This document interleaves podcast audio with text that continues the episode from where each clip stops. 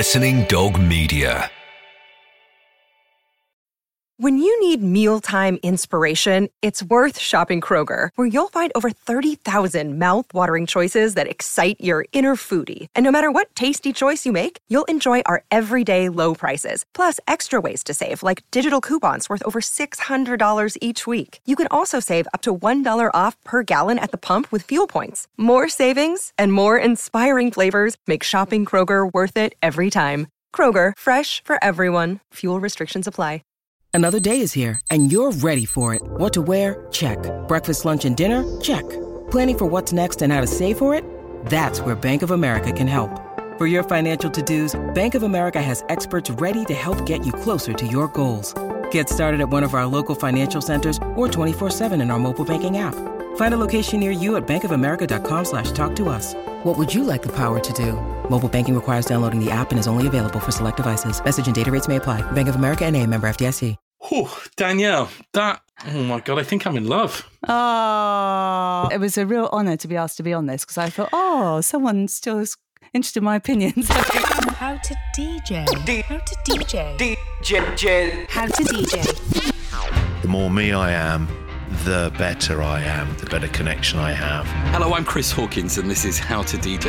A DJ lives in the moment, whether they're on the radio or at the club. And then I saw the radio studio and I was like, this just makes sense. To succeed as a DJ, you must create your own identity. How to DJ. A podcast that explores the life, stories, techniques, minds and experiences of much-loved DJs, where I ask them to pick 5 questions from a box of 45. You sit there sometimes and think, oh, God, I don't want to do TikTok, you know, like that. And here with me now, a radio DJ. It's really important for music fans to be behind the mic. I think it's essential because you really care about not missing stuff. A club DJ. So I thought, I'll just start a club night. I had no idea what I was doing. And I just booked a few bands and just kind of worked it out a little bit. And I struck really lucky. A musician. So I used to just sit there, such an idiot. I used to sit there with like a lamp and a big manuscript, this big romantic, and write string sections until 4 a.m. You're given that kind of flexibility to have an opinion on stuff. So that was nice. And she opened the door and she was wearing a full kimono, bright red afro, and I was like, oh my God. And he had to show me how to do it for the first half an hour. And he was like, press that one. Okay, do that one. Okay, that one does that one. I was like, oh, cool. Hello, Danielle Perry. Hi, how are you doing? I'm good, thanks. Danielle, when did you first want to be a DJ?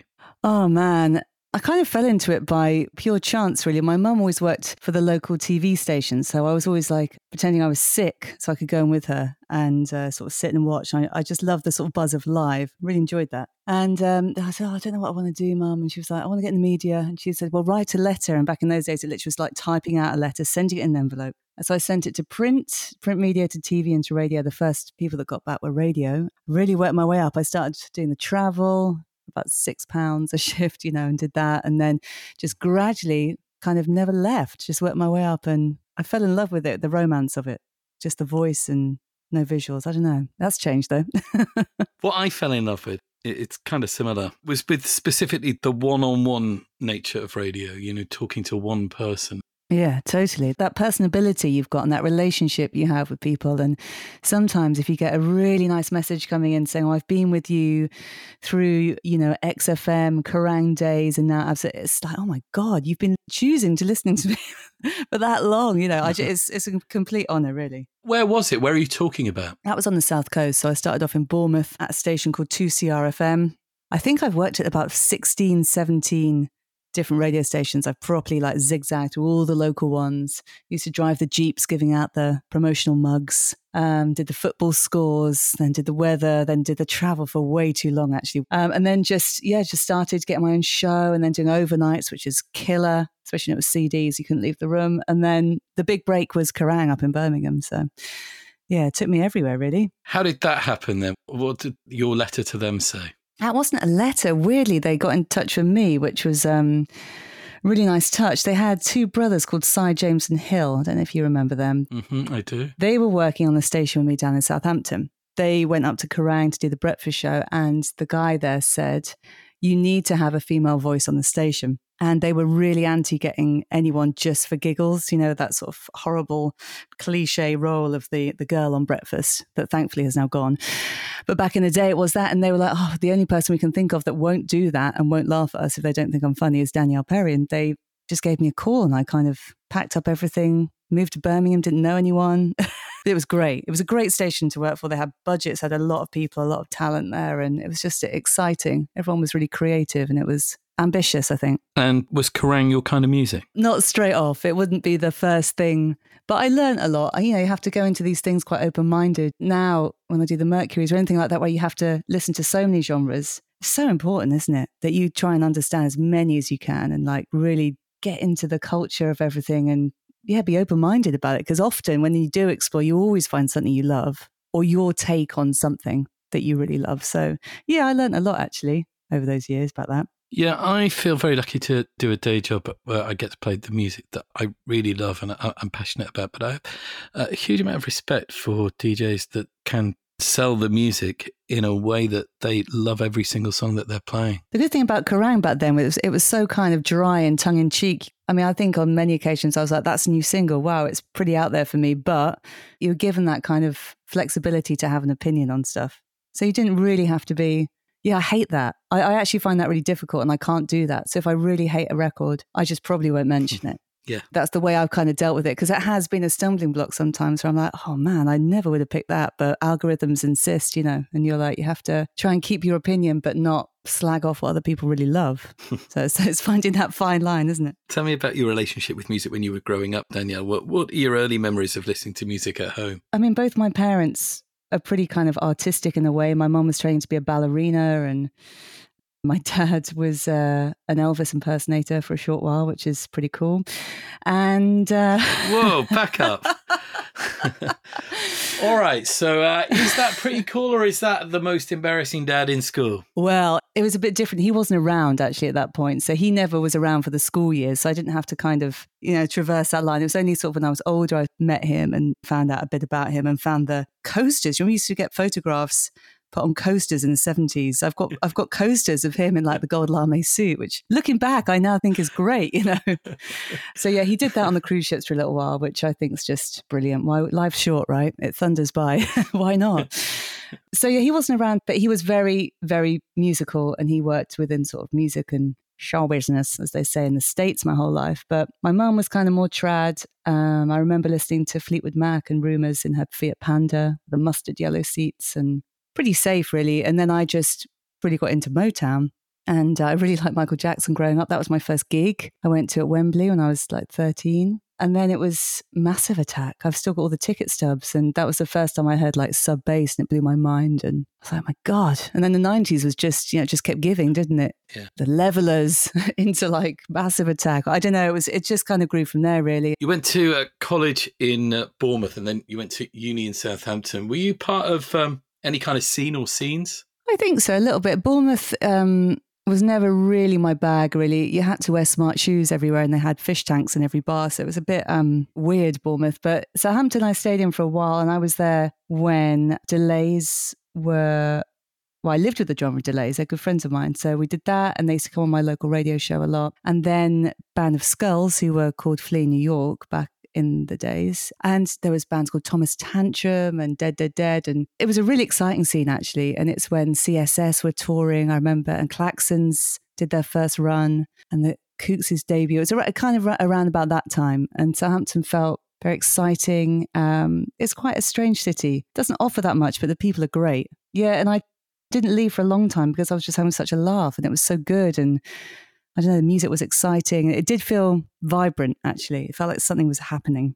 What course were you on? I did the music degree, but I majored in orchestration, so writing for orchestras, which I loved. I used to just sit there, such an idiot. I used to sit there with like a lamp and a big manuscript, this big romantic, and write string sections until 4 a.m. Yeah, did that. And then I wrote my dissertation on Björk. So I was like concentrating on visuals and music, and that film came out, Dancer in the Dark. It was a Lars von Trier film with Björk. Tom York was in it and Catherine Deneuve, and it's pretty dark. It's pretty harrowing watch. Is your Björk thesis available anywhere? I don't know, you know. I mean, I'm at my mum's. She's probably got it somewhere. Yeah, I just think she's amazing, Björk. I've interviewed her twice. Have you interviewed her? Yes, once, but it was brief, just before she was about to go on stage somewhere. So she was very charming. I'm fascinated by her because I don't think there's been anyone like her since. And that's quite remarkable. All these years later, you very rarely hear anyone say that, well, it's kind of Björky. I know, right? You don't hear that very often. Not at all. And if you think that she landed right in the middle of Britpop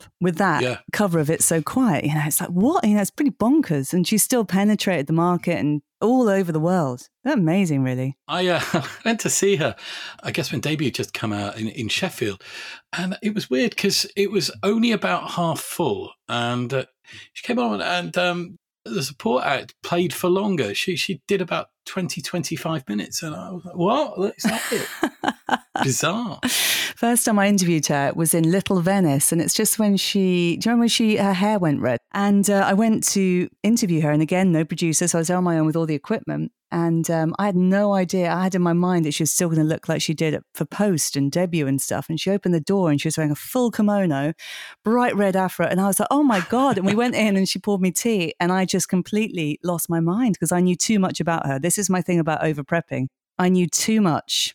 And so I couldn't genuinely ask questions because my mind was just everywhere. Her presence is quite awesome. I don't use that word very much, but it was like, my God. I feel like I'm in some greatness here, you know? She's amazing. Did she make good tea? I think it was some kind of Earl Grey blend of some description. No, it was good, yeah. So you were in bands, weren't you? I'm guessing you still play. I do. Well, I play for my husband now. We toured quite a lot. I've only been in two bands. I lacked the confidence, I think. I could play. I did all my grades. I ran a music school for Yamaha when I was at uni, and you know, all the classical stuff was cool. I could do that. But I used to just sit and watch artists and bands and just think, how do you write? How do you let go of that? How do you not get confined by that theory and all the rules? I could never break through from that. So that's why I decided I'd become a radio presenter to celebrate those who could, because I never thought I could. I didn't have the balls to get up on stage either. Not up front anyway. But what about DJing out? When was the first time you did that? So DJing out. The first time I did that really was when I got to Birmingham, when I got that gig at Kerrang! And I'd never DJed before. Never, not once. And I was like, I think I'm going to have to just give this a go. I'm going to have to start DJing and do it. So I got in touch with all these clubs and stuff in Birmingham and Coventry and all around it. And I said, I've DJed loads of Kerrang! Parties and VIPs and just blagged it a little bit. And I got a gig. I got a residency off the back of that. And I had to pay the work experience kids at Kerrang! To come and show me how to set it up because I literally had no idea. And he had to show me how to do it for the first half an hour. And he was like, press that one. Okay, do that one. Okay, that one does that one. I was like, oh, cool. And just learn on the job, really. It's something I haven't done enough of. So the club night then, Miss Perry Presents, you did that, still do that, we'll do it again? That again was in Birmingham. Birmingham was like this chapter mark. I knew nobody and I come from Southampton that had that scene where I knew everybody. I was like, oh my God, I've got no mates. I don't know what to do. So I had one friend, but she used to take me to lots of reggae nights, a huge dub and reggae scene in Birmingham, which was cool and I loved it. But I was like, this isn't my tribe. This isn't what I've come from. And there was no one really doing it. So I thought, I'll just start a club night. I had no idea what I was doing. And I just booked a few bands and just kind of worked it out a little bit. And I struck really lucky. So I think I booked Pulled Apart by Horses. He was the drummer from Which, was one of my old mates from Southampton, my housemate.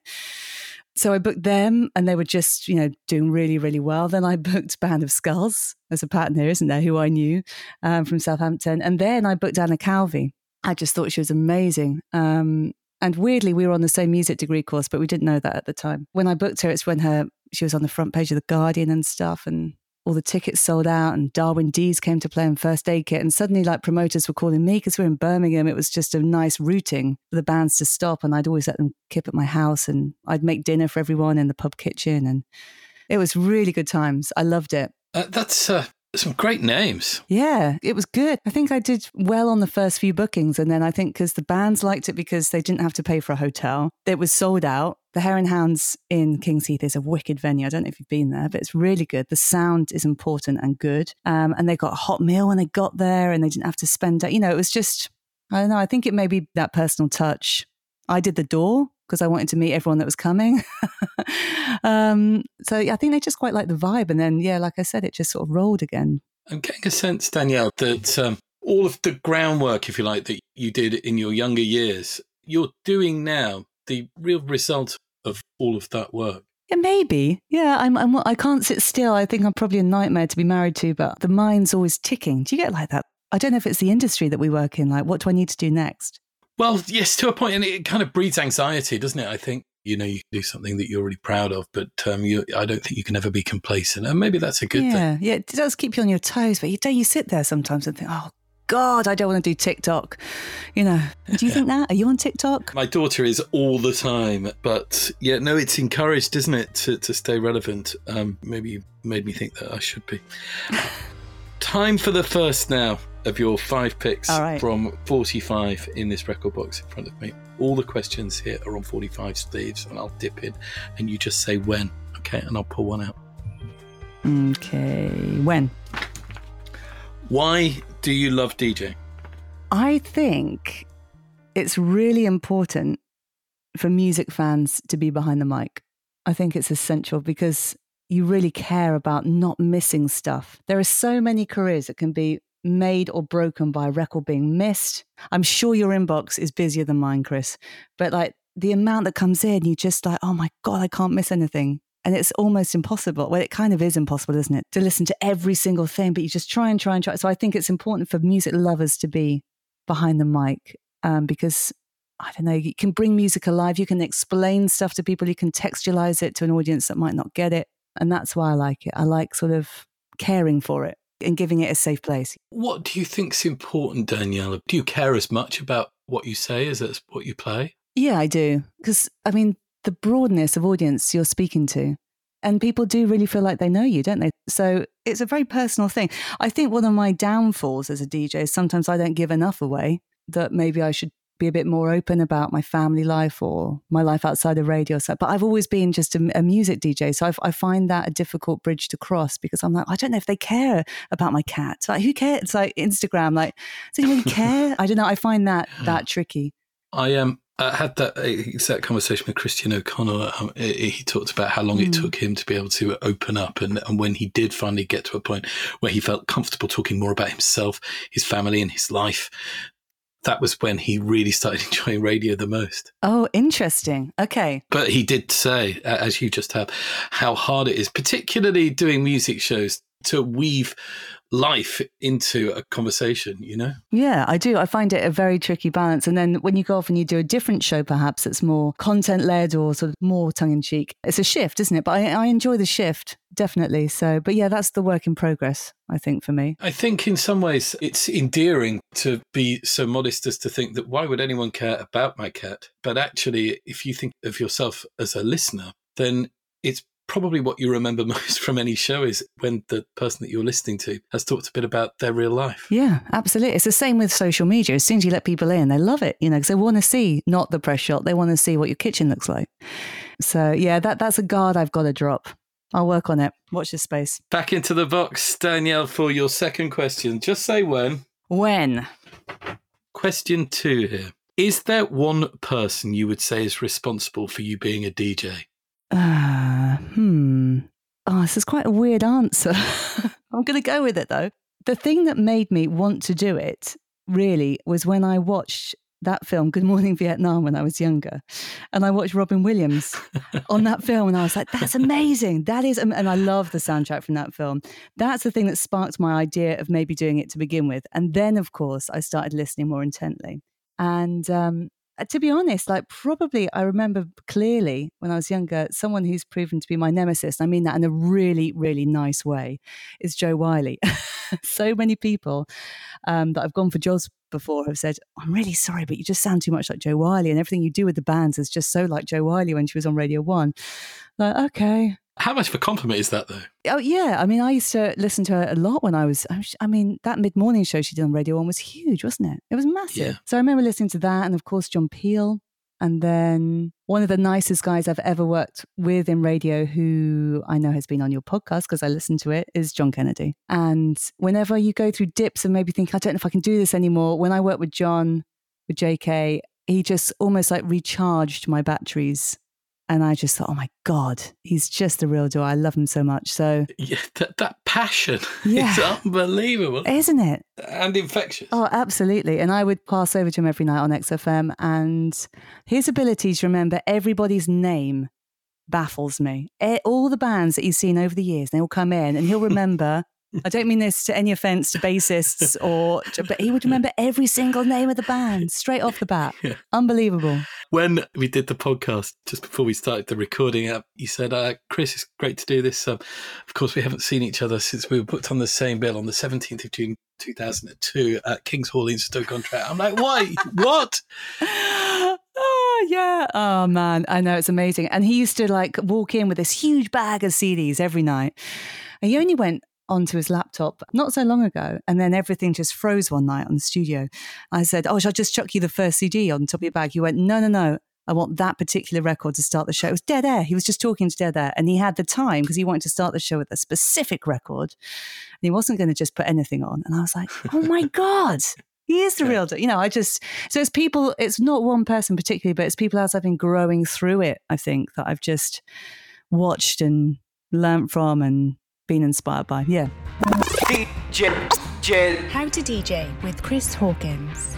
Still to come. That's what I love about music, that transportative power. Yeah, my mind just flicks. So I asked to speak to him and I said, do you think I could put myself forward for that cover? And he said, the problem with you is that when you walk into a room, no one turns round. All right, Danielle, back into the box for your third question now. And you just say when. All right. When? How much do you prep? Oh, talk about revealing, right? I don't prep at all, which is probably a very unprofessional answer. And the reason being is that when I'm interviewing, I mean, I have a little bit, I have listened to the record before I interview somebody or, and I've got my own opinion on it and I've listened to it. But I don't ever have notes when I'm doing interviews or anything like that. I never want things to be stilted. So I just like having a really genuine conversation with whoever I'm chatting to. And prep-wise, I used to prep more, but I always found when I prepped too much, it didn't flow and I didn't have a genuine reaction. So I don't prep, I don't over-prep at all. Well, for Absolute then, if you don't mind giving us a glimpse behind the velvet curtain, tell me about going in to do a show on Absolute. So, I've never in my life had a producer. So... I suppose a lot of the prep is kind of done beforehand. So if I did interviews, I'd always do that before the show. I'd edit them myself. I'd upload them onto the server, whatever. And so I was kind of in the mindset already, because you're all encompassed, you have a producer. You have a kind of plan, I suppose, in your head of what you're going to do. So absolutely, you get your log. I do have a playlist for the evening show. I'm very instrumental on the Sunday one, specialist one, where I have quite a few free plays and I can do that, which is a joy. And I'm really grateful for that. In commercial, it's just...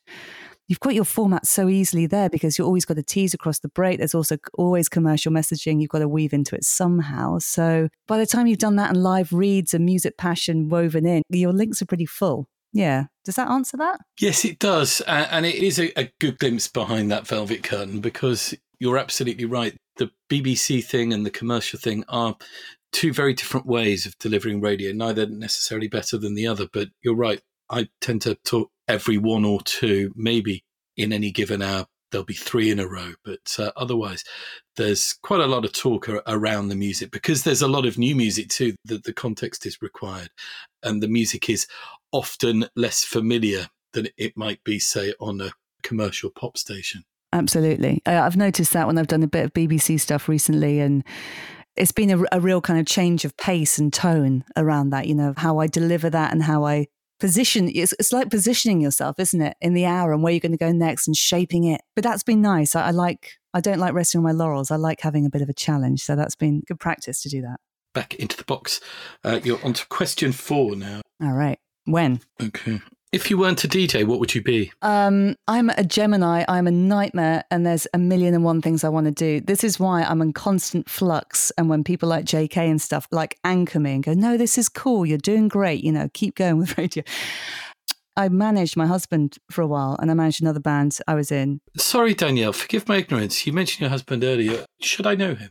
He's called John J. Presley. He started out more as a bluesman, but now it's much more alternative now, I suppose. He's a great guitarist. I'm not going to sell him too much, but he's a phenomenal talent. And that's where we met, because he was supporting Dan Sartain at one of my club nights. Yes, yeah, so I managed him for 8 years and I managed another band and I loved that. And I nearly joined a music management company a few years ago because I've always wanted to manage bands because I love the idea of visuals with the music video and touring and live. And when I was managing, I would fly out to Switzerland and meet promoters. And I just find it so exciting, you know, sort of shaping someone's career and really grabbing opportunity and seeing opportunity and going for it and getting it. It's hard. Being a manager is really, really hard. But the results, you know, it's like when you maybe a band you've supported or whatever and you're standing side stage, you're seeing them play the most amazing show to a crowd loving it. You just think, oh my God, it's so good. Magic. So I probably would have done that, I think. Loads of travel. And I love meeting people. The one thing that I wish radio had more of was not being sat in one room. But yeah, you know, that's it probably. Good answer. Your final one for the box now. Okay. Question 5. Just say when. When? It's quite nerve-wracking being interviewed when it's the other way around, isn't it? I'm like, oh, God. I'm going to ask you about your cat in a bit. Can you name 2 songs you love playing back-to-back? Yes. When I do play out live, I start with David Bowie's Let's Dance. There is something so wonderful about that through a massive PA speaker. It's almost quite eerie, but it's got such a groove to it. And it's kind of, I think it kind of sums up a little bit through the lyrics of maybe the music that I DJ, which is a bit more alternative. I don't really do anything electronic or anything. It's not what I do. So I think that's kind of quite a good starter. And then I just think Tom Waits' Chicago is just unreal. I think he's just like the king of like rock and roll cabaret. Just takes me to a place. I'm in America. I'm just there. So maybe those 2 tracks back to back. I am kind of trying to figure out what kind of night that would be. From Bowie into Tom Waits. This is why I don't DJ so much, because that's a kind of atmosphere setting thing. So when I have done stuff, it's been sort of late night bars and the VIP tent at Reading and Leeds and stuff like that. And I just try and not play the obvious stuff. And sometimes it goes down really well and other times maybe not people are expecting. Do you think that the reason that you didn't go further with becoming a professional musician as such is that you're not necessarily that comfortable, and I mean this as a huge compliment, with being front and centre in a weird way for someone who presents national radio shows? Absolutely. And also because, and the writing aspect of it, like I was saying earlier, like the letting go and being able to write and not it sound too trad and obvious. Whenever I try to write, it just sounded like a really bad, like Sixpence None the Richer song or something, you know. And I was like, this is not what I'm trying to do here. How many times have you played that song through the years? I can't talk about it. I think you're absolutely right. I'm really happy on stage being on the stage. I never want to steal someone's limelight if it's not my work, you know. I'm really happy just supporting in that instance. I have a thing where, you know, if you're interviewing someone, I always think that if you've invited them to be interviewed, then the focus should very much be on them. I agree. And also, someone said something to me once, a PD in Southampton, who's one of the worst that I've come across. And there was a slot going for mid-mornings, just a maternity cover. And I've been at the station quite a long time. So I asked to speak to him and I said, do you think I could put myself forward for that cover? Because I've been here for a while, you know, I know the station, know how it works, and getting some quite nice feedback from the listeners. And he said, you know, the problem with you is that when you walk into a room, no one turns round and no one notices you. Oh, wow. Wow. And that really hurt, because there were a few people in local radio and regional radio coming up that really did do that. And I didn't always like that ego. And so I think maybe that might be a reason why I kind of thought, I don't ever want to be that person. Imagine a boss saying that now. I know, right? That walks into a room and goes, I'm here, everyone, listen to me now, you know? Unbelievable. There was a time, you know, there was a lot of bad stuff in radio that and people that were on massive power trips and in it for all the wrong reasons. And you know what? I'm glad those days are so far behind us. But it still makes me angry because people's lives have been affected by those people. I know. And even now, it echoes through my head sometimes. And I can't quite work out where I stand with it. But I just thought it was a really, still so mad. All right. They were your questions from the box, Danielle. I've got a handful of quick fires here for you if you're up for them. Yeah, go for it. All right, first, what is the name of your cat? Holly. Yeah. What kind of cat? It's like a tabby cat. Uh-huh. Just trying to get to know you a bit better, you know. Help you with the sharing thing. Yeah, thank you. Yeah, no, it's working. I'm feeling better already. How are the kids? They're really good, thank you. Yeah, I just really love hanging with them. I find them really funny. I'm really lucky with my lot. Do you still write music? Yeah, I write, my husband obviously plays all the time, and we've got it all set up at home in a little studio and stuff. So, I mean, I'm painting a picture like, I don't know, some family band. It was a little bit like that in lockdown, to be fair, with Etta on the little keyboard and stuff. But I do write a little bit. There's one of the tracks I wrote, got on his last album. It's an instrumental piece. I said actually at the start of lockdown that I might do an album. I've got to do one. Maybe just a piano, set of piano pieces or something. It's kind of chilled, like sort of neoclassical stuff, you know, that I do. But yeah, I should do it. It's that kind of Anna Calvi world stuff. More kind of like sort of Max Richter piano stuff. Maybe a little bit like Nick Cave and Warren Ellis do, that instrumental soundtracky kind of stuff. For the sake of the Spotify playlist, which will go with this podcast, Danielle, what's the instrumental called on your other half's album? So the instrumental is called Cold Water, and it was played on a Fender Rhodes. Yeah. Okay, one last quick fire question here for you. Complete this sentence. I wish I'd never. So I wish I'd never ignored my dad's advice to DJ in terms of playing out more. I remember him, because he lived in America for my whole life, and I remember him saying, why don't you actually like travel and do and I was like, no, radio's the thing. But I think if I've listened to them, it would have widened the kind of palette a bit. And, you know, people say, oh, it's never too late. It feels a bit too late with two children, you know, young children that I need to be at home for. Never say never, but I'm not sure how much, you know, like if I was 50, I don't know how well that would fit in as a look. I don't know, but maybe that boat's passed, but that's cool. I don't think there'll ever be a better answer on this podcast to the question, I wish I'd never ignored my Elvis impersonator dad's advice. I know. And actually, my married name is Presley. So, yeah, it went full circle. So that was nice. I've been trying to change my name on air for years because it's a cooler name. It's your real name, Danielle Perry. Yeah. And then it's now Danielle Presley. But yeah, do I change it? Do I not change it? It sounds quite similar. So it's almost more confusing, isn't it? Yeah, and I'm trying really hard here to resist agreeing with you by going, uh-huh. Finally, Danielle, it's the end of the world and you have to play the last three records on Earth. What would they be? Well, this just probably sums up probably why I'm not in clubs, doesn't it? But music that kind of stops me in my tracks. One of them, my favourite male vocal, I think, ever, is Richard Hawley. I just melt at the sound of Richard Hawley. There is something about that. I can listen to it on the tube. I listen to it in the blazing sunshine, and it just transports me immediately. So Cole's Corner from Richard Hawley into a Björk track, probably something off Homogenic. Let's go with Isabel. Nice. And then it would have to be something just off Miles Davis, A Kind of Blue, which is so, so cliche. But that album is a masterpiece for a reason.